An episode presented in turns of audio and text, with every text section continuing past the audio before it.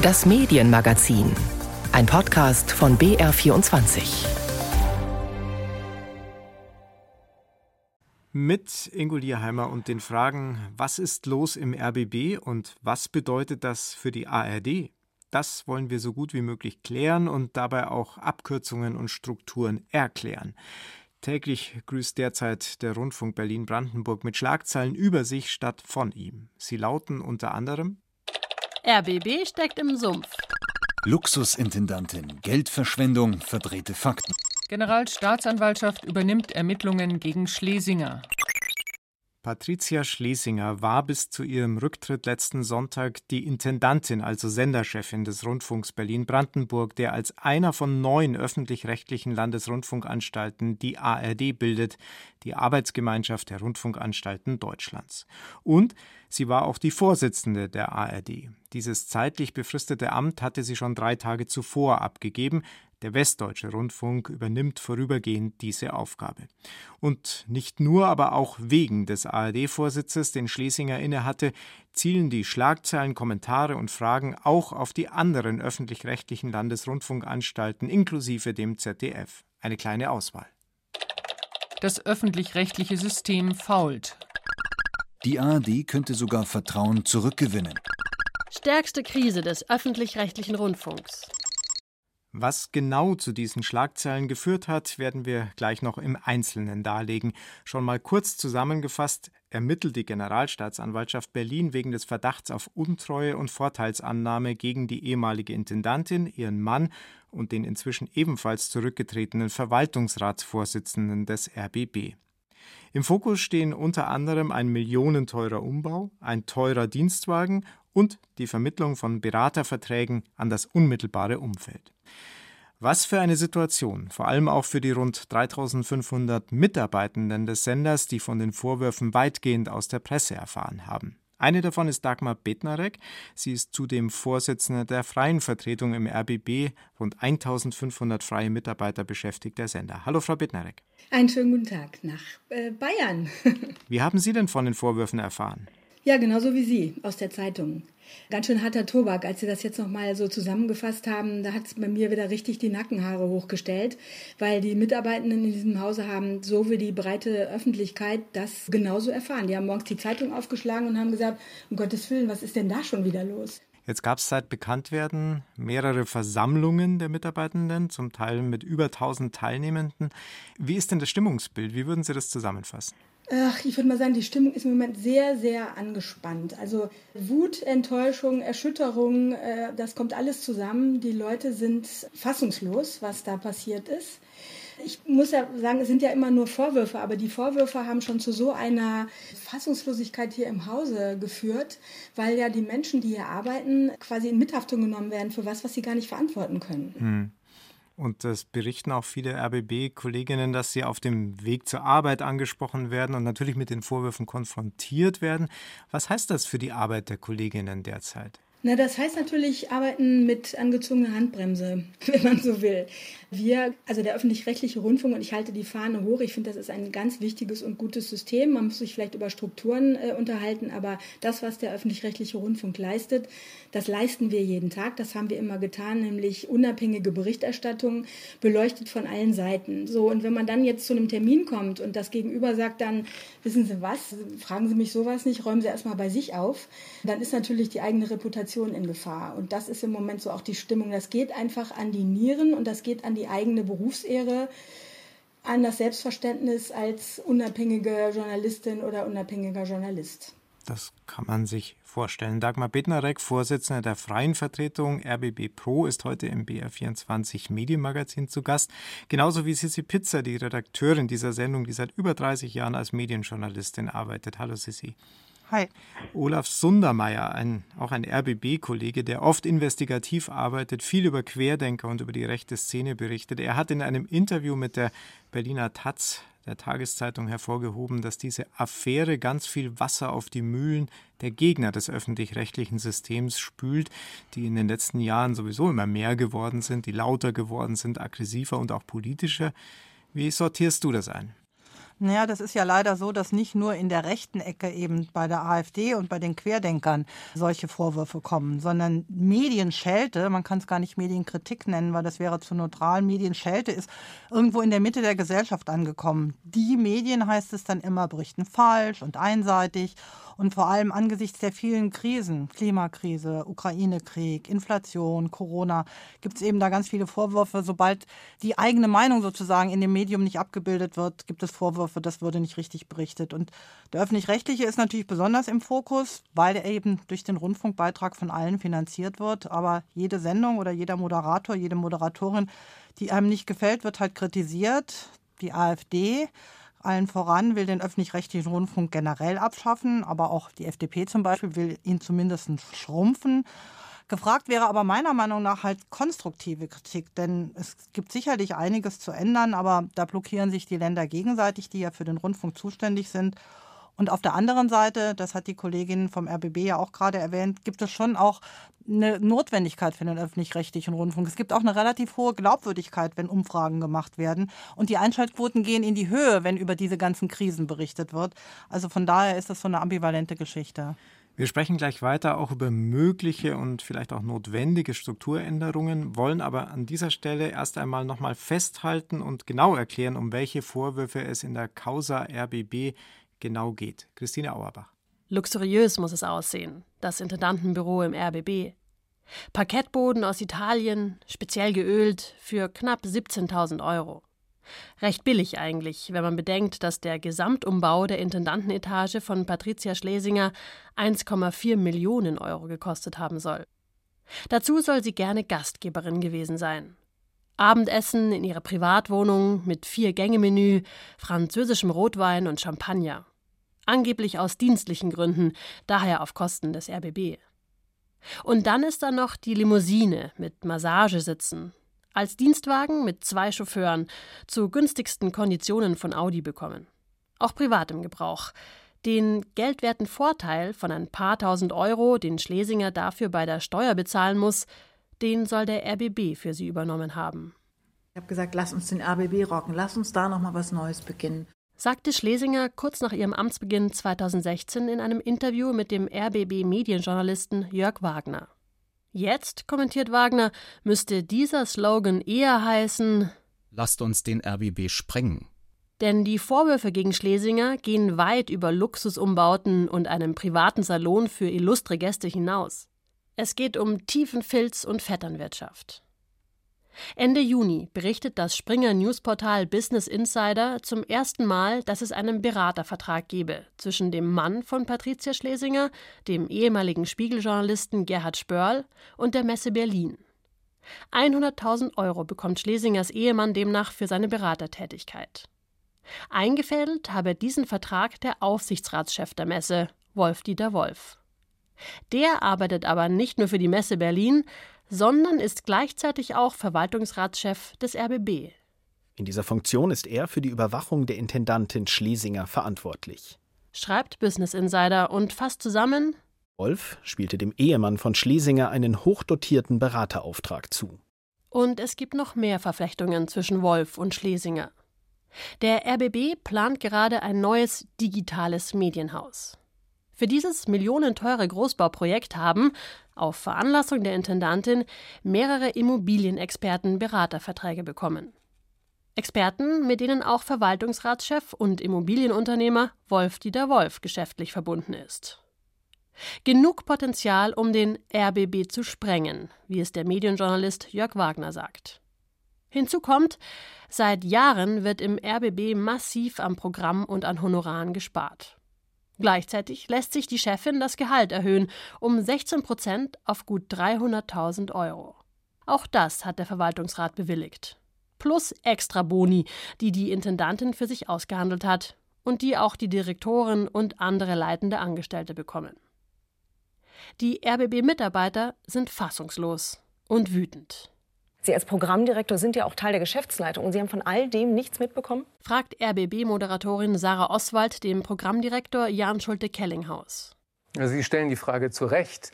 Ähm, aber da muss man natürlich auch sehen, die, die, die Liste der Vorwürfe ist ja vielfältig. Wie tief der Filz im RBB ist und wie viele aus der Geschäftsleitung noch gehen müssen, soll nun eine externe Kanzlei klären, die der RBB beauftragt hat. Außerdem arbeitet ein Team aus Investigativjournalisten innerhalb des RBBs an der Aufklärung. Rechtlich ermittelt die Berliner Generalstaatsanwaltschaft gegen Wolf, Schlesinger und ihren Mann wegen des Verdachts der Untreue und Vorteilsannahme. Klar ist bisher, Schlesinger hat bestehende Regeln ausgereizt. Compliance-Vorschriften, die verschwenderisches Handeln im Sender eigentlich unterbinden sollen, wurden für sie umgangen oder über den Haufen geworfen. Sie hat berufliches und privates nicht getrennt. Sie hat Beitragsgelder verschwendet. Sie betrieb Vetternwirtschaft. Und sie schadet dem öffentlich-rechtlichen System.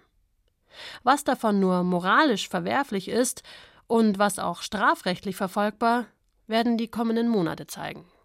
Soweit der Stand der Vorwürfe zusammengefasst von Christine Auerbach. Stand Freitagabend, dem Redaktionsschluss dieses BR24 Medienmagazins. Dagmar Bettnarek ist Vorsitzende der freien Vertretung des RBB. Frau Bettnarek, wenn wir uns vielleicht einige Vorwürfe mal im Einzelnen anschauen und wie sie auf die Mitarbeitenden wirken, zum Beispiel den Umbau, wo es erst hieß, für 650.000 wurde die Etage umgebaut. Mittlerweile weiß man, es sind 1,4 Millionen gewesen.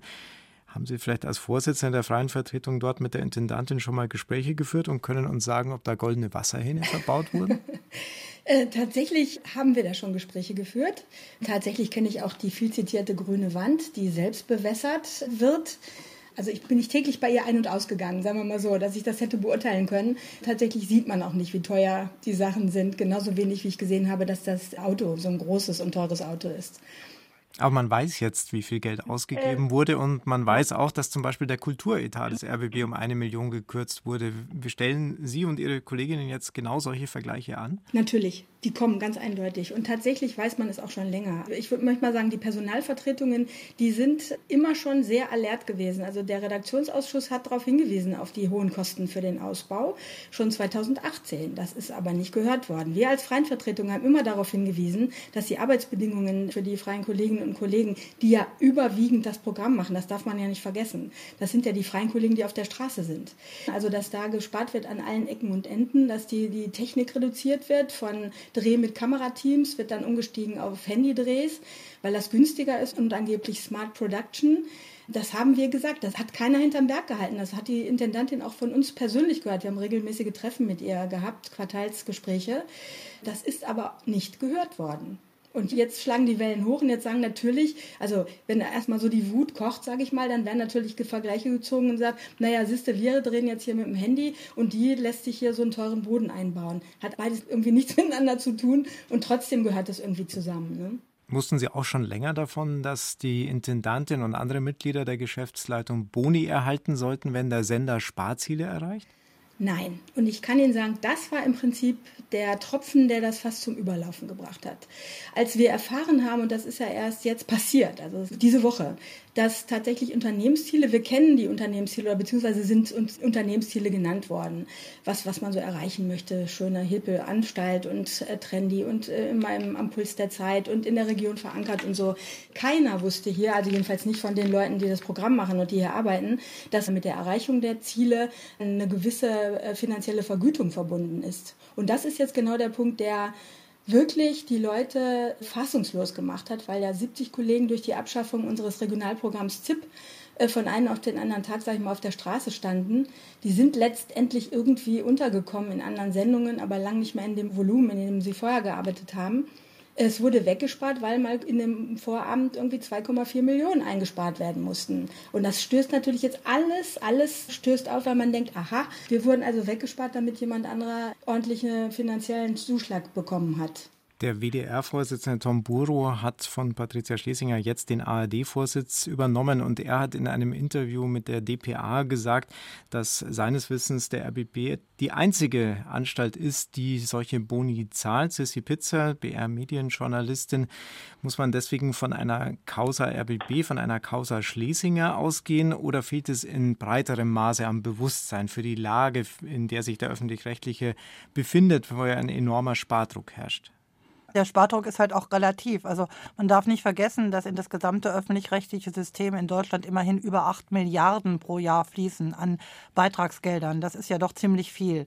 Wie man die verteilt, ist halt die Frage. Und was davon wird ausgegeben eben für Gehälter und für Baumaßnahmen und was davon wird ausgegeben fürs Programm. Und das meiste Geld, muss man auch mal ganz klar sagen, fließt nach wie vor ins Programm. Die Kollegin vom RBB hat ja gerade auch gesagt, der Fußboden oder die Essenseinlagung der Intendantin haben ja nicht direkt was mit dem Programm Programm zu tun, aber man kann diesen Zusammenhang natürlich herstellen, wenn man sagt, auf der einen Seite muss gespart werden und auf der anderen Seite wird das Geld mit beiden Händen ausgegeben. Also ich denke, dass insgesamt ein größeres Bewusstsein innerhalb der öffentlich-rechtlichen Anstalten herrschen sollte, was man eben sich auch leisten kann. Und dazu gehören natürlich auch die Gehälter der Intendanten und Intendantinnen.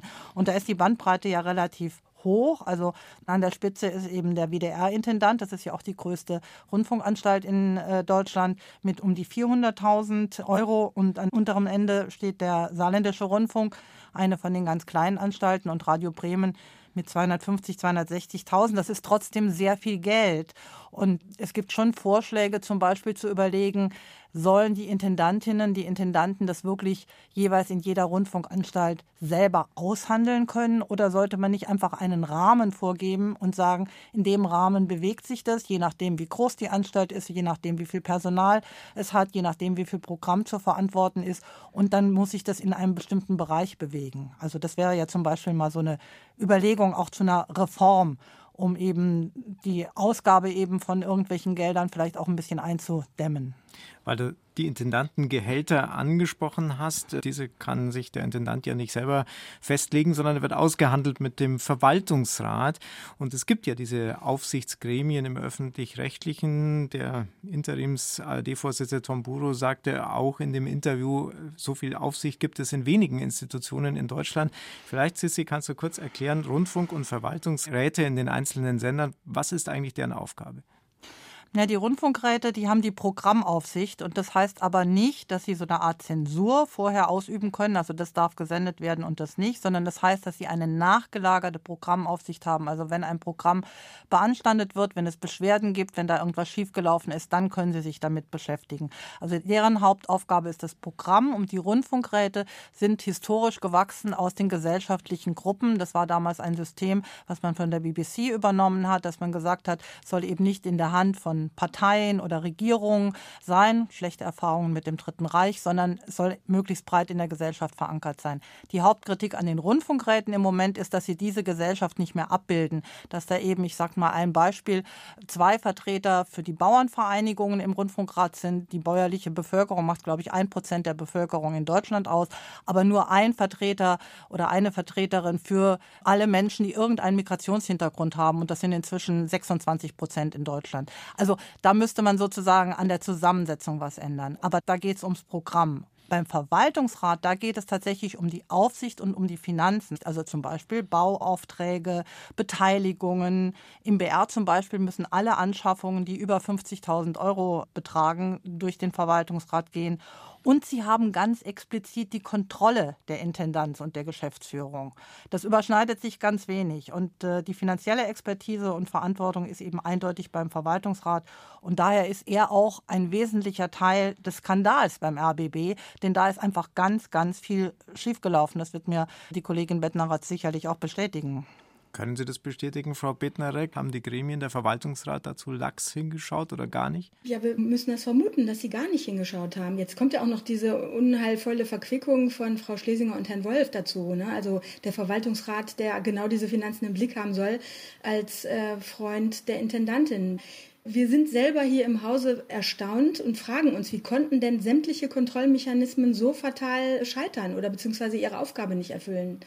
Auch die Geschäftsleitung kann ja nicht blind und taub durch den Laden gelaufen sein. Die müssen ja auch mit der Intendantin zusammengearbeitet haben und bestimmte Projekte besprochen haben. Also genau das müssen wir jetzt aufklären. Wie konnte ein so kollektives Fehlverhalten im Sender zusammenkommen? Also müssen wir vielleicht die Person Wolf-Dieter Wolf kurz erklären für unsere Hörerinnen und Hörer. Er war Verwaltungsratsvorsitzender des RBB. In dieser Funktion ist er inzwischen zurückgetreten. Er war Verwaltungsratsvorsitzender der Messe Berlin. Auch in dieser Funktion ist er zurückgetreten. Er war Vorsitzender des Aufsichtsrats von RBB Medien. In dieser Funktion ist er inzwischen auch zurückgetreten. Ist diese Verquickung, Sissi, ein Problem, das weit über die Medien hinausgeht? Ja, eindeutig ja. Also er ist Chef der Messe und die Messe ist in Berlin ein sehr mächtiges Unternehmen. Er ist Immobilienunternehmer ich sag mal vorsichtig, eine etwas schwierige Branche und er ist Verwaltungsratsvorsitzender. Also die Interessenskollisionen sind mehr oder weniger vorprogrammiert. Man kann sich schon fragen, wieso der Rundfunkrat des RBB, der den Verwaltungsrat wählt, so jemanden an die Spitze eben gewählt hat. Da muss sich, glaube ich, der Rundfunkrat selber sehr selbstkritisch einfach mal mit beschäftigen. Und man weiß auch nicht, inwieweit andere Mitglieder des Verwaltungsrates in diese ganzen äh, Geschichten einbezogen waren, also in diese Vergabe von Berateraufträgen, sowohl an Immobilienexperten, Expertinnen, als auch eben an den Ehemann von Frau Schlesinger. Ähm, meiner Meinung nach ist Wolf auch viel zu spät zurückgetreten, viel später eben zum Beispiel als Frau Schlesinger. Und das erinnert halt sehr stark an den Berliner Filz, der unter dem Oberbürgermeister Diebken in den 80er Jahren Schlagzeilen gemacht hat. Also auch mit Immobilien- und Bankenaffären. Und hier ermittelt inzwischen die Generalstaatsanwaltschaft Berlin auch wegen der überragenden Bedeutung für das Land Berlin, den dieser Fall hat. Das ist auch die Begründung dafür. Also dann sieht man schon auch mal, welche Dimensionen da zumindest erahnt werden. Und es geht um strafrechtliche Vorwürfe. Dagmar Bettnarek, wir haben vorhin gehört, das eine ist die moralische Komponente dieser Causa, das andere ist die strafrechtliche, die wir gerade angesprochen haben. Beides wird sich zeigen müssen in den nächsten Wochen. Der Aufklärungswille ist zumindest vorhanden. Was fordern denn die Mitarbeitenden im Sender jetzt? Die Mitarbeitenden fordern tatsächlich hundertprozentige Aufklärung. Damit haben wir ja diese Woche begonnen, glücklicherweise auch endlich im Programm. Bis dato saßen wir ja irgendwie alle so ein bisschen wie das Kaninchen vor der Schlange. Es ist ja nichts passiert. Es wurde uns auch kritisiert von den Mitarbeitenden, dass wir so lange quasi abgewartet haben, bis wir selber in die Recherche eingestiegen sind. So, und jetzt ist die Forderung ganz klar, es kann nicht mehr ohne die Belegschaft gehen. Es kann nicht sein, dass jetzt wieder irgendwelche, irgendeine Geschäftsleitung oder irgendwelche Gremien irgendwas vorgeben und das hat dann Gültigkeit Sicherheit äh, für die Zukunft dieses Hauses. Tatsächlich haben wir auch Signale, also wir haben auch als, als Mitarbeitendenvertretung alle zusammengefordert, es muss eine Aufklärungskommission geben, irgendeine Art von Kommission, die die Vorwürfe jetzt auch mal für uns aufarbeitet. Also nicht medial, auch für unsere Zuschauenden, sondern tatsächlich für uns, um zu gucken, wer hängt wie drin, wer ist verquickt in irgendwelche Unregelmäßigkeiten. Das muss jetzt eine unabhängige Kommission machen. Das könnten wir uns vorstellen, dass es so ein bisschen nach dem Vorbild, äh, wie es beim Spiegel auch war, läuft und das fängt jetzt an. Also die Gremien, die jetzt dazu führen, zur einer Aufklärung herbeizuführen, die werden jetzt gebildet. Man muss auch sehen, dass zum Beispiel ja beauftragt worden ist, noch unter Schlesinger, die ja die Vorwürfe zunächst mal massiv zurückgewiesen hat. Das war vielleicht auch ein Grund, äh, warum die KollegInnen beim RBB dann nicht so schnell eingestiegen sind, weil man ja erstmal vielleicht auch denken konnte und positiv sozusagen seiner Chefin zugutehalten wollte, dass da nichts dran ist. Ja, also richtig, genau. von daher würde ich das vielleicht gar nicht so selbstkritisch sehen. Ich finde ehrlich gesagt, dass der RBB einen super Job macht. Ich äh, höre mir das an im Radio und ich schaue mir das an in den Nachrichtensendungen des RBB und ich finde das wirklich beachtenswert, äh, was da geleistet wird. Aber auf jeden Fall noch unter Schlesinger wurde eine Rechtsanwaltskanzlei beauftragt. Ähm, da gucken sich jetzt Rechtsexperten an, was da schiefgelaufen sein sollte. Aber man muss auch mal dazu sagen, auch das wird schätzungsweise ungefähr eine Million an Honoraren kosten. Also das ist ja auch wieder wahnsinnig viel Geld, was ausgegeben werden muss, um da irgendetwas zu kontrollieren. Und vielleicht wäre die Selbstkontrolle innerhalb des Hauses und natürlich eigentlich auch durch die Gremien, die sich aber jetzt zum größten Teil selber diskreditiert haben, wäre eigentlich das Gebotenere. Wenn wir über den RBB hinausschauen, Sissi, welche Folgen wird die Causa Schlesinger, nenne ich sie jetzt mal, für die Struktur auch des öffentlich-rechtlichen haben? Traust du dir da eine Prognose zu? Also ich würde auf jeden Fall sagen, es ist die Causa Schlesinger und die Causa Wolf, weil ich finde, dass der Verwaltungsratsvorsitzende da wirklich eine mindestens genauso große Rolle spielt wie die Intendantin. Sie ist natürlich sozusagen die Frontfrau und steht deswegen mehr im Feuer. Und leider muss man sagen, dass es auf jeden Fall eine negative Auswirkung haben wird. Denn der öffentlich-rechtliche Rundfunk, das wissen wir alle, ist schon seit längerem unter Beschuss und ich benutze hier mal ganz bewusst auch so ein etwas militaristisches äh, Bild. Dabei müssen wir uns wirklich die Frage stellen, welche gesellschaftliche Bedeutung hat der öffentlich-rechtliche Rundfunk? Was soll er uns kosten? Was darf er uns kosten? Was soll er leisten? Und was ganz interessant ist, auch medienpolitisch, eigentlich sollte in diesem Herbst der Medienänderungsstaatsvertrag verabschiedet werden. Da werden sowohl die Aufgaben des öffentlich-rechtlichen etwas neu definiert, es werden aber auch die Rundfunkräte mit neuen Aufgaben betraut. Und dieses Vertragswerk ist noch nicht ratifiziert. Wird das überhaupt kommen in dieser Form? Muss man da nicht nochmal komplett neu rangehen? Denn die Rundfunkräte müssen sich wahrscheinlich ändern, also und auch die Verwaltungsräte. Vor allem die Verwaltungsräte. Ich denke, sie müssten sich professionalisieren. Das kann keine Laienschar sein, sage ich jetzt mal etwas despektierlich, die da mal auf irgendwelche Rechnungen drauf guckt oder auf irgendwelche Verträge, sondern die Frage ist, müssten das vielleicht Hauptamtliche sein oder muss man da zumindest Experten und Expertinnen hinzusehen? Sehen, die einen betriebswirtschaftlichen, einen volkswirtschaftlichen Hintergrund oder einen juristischen Hintergrund haben. Und auf jeden Fall, glaube ich, es wird eine Folgerung der ganzen Geschichte sein, dass die Compliance-Regelungen geschärft werden und dass es sehr, sehr viel mehr Transparenz geben muss. Das hat ja auch die Kollegin vom RBB gerade eingefordert die Affäre um den Rundfunk Berlin-Brandenburg. Und die Folgen für den öffentlich-rechtlichen Rundfunk in Deutschland haben wir heute im BR24 Medienmagazin diskutiert. Zu Gast waren Dagmar Bittnarek, die die freien Mitarbeiterinnen und Mitarbeiter im RBB vertritt, und die BR-Medienjournalistin Sissi Pizza. Vielen Dank. Ja, vielen Dank für das Gespräch. Ja, gerne. Das BR24 Medienmagazin gibt es im Abo in der ARD Audiothek und an dieser Stelle noch einmal der Hinweis, Redaktionsschluss dieser Ausgabe war am Freitagabend. Eine weiter spannende Podcast-Zeit wünscht Ingo Lierheimer.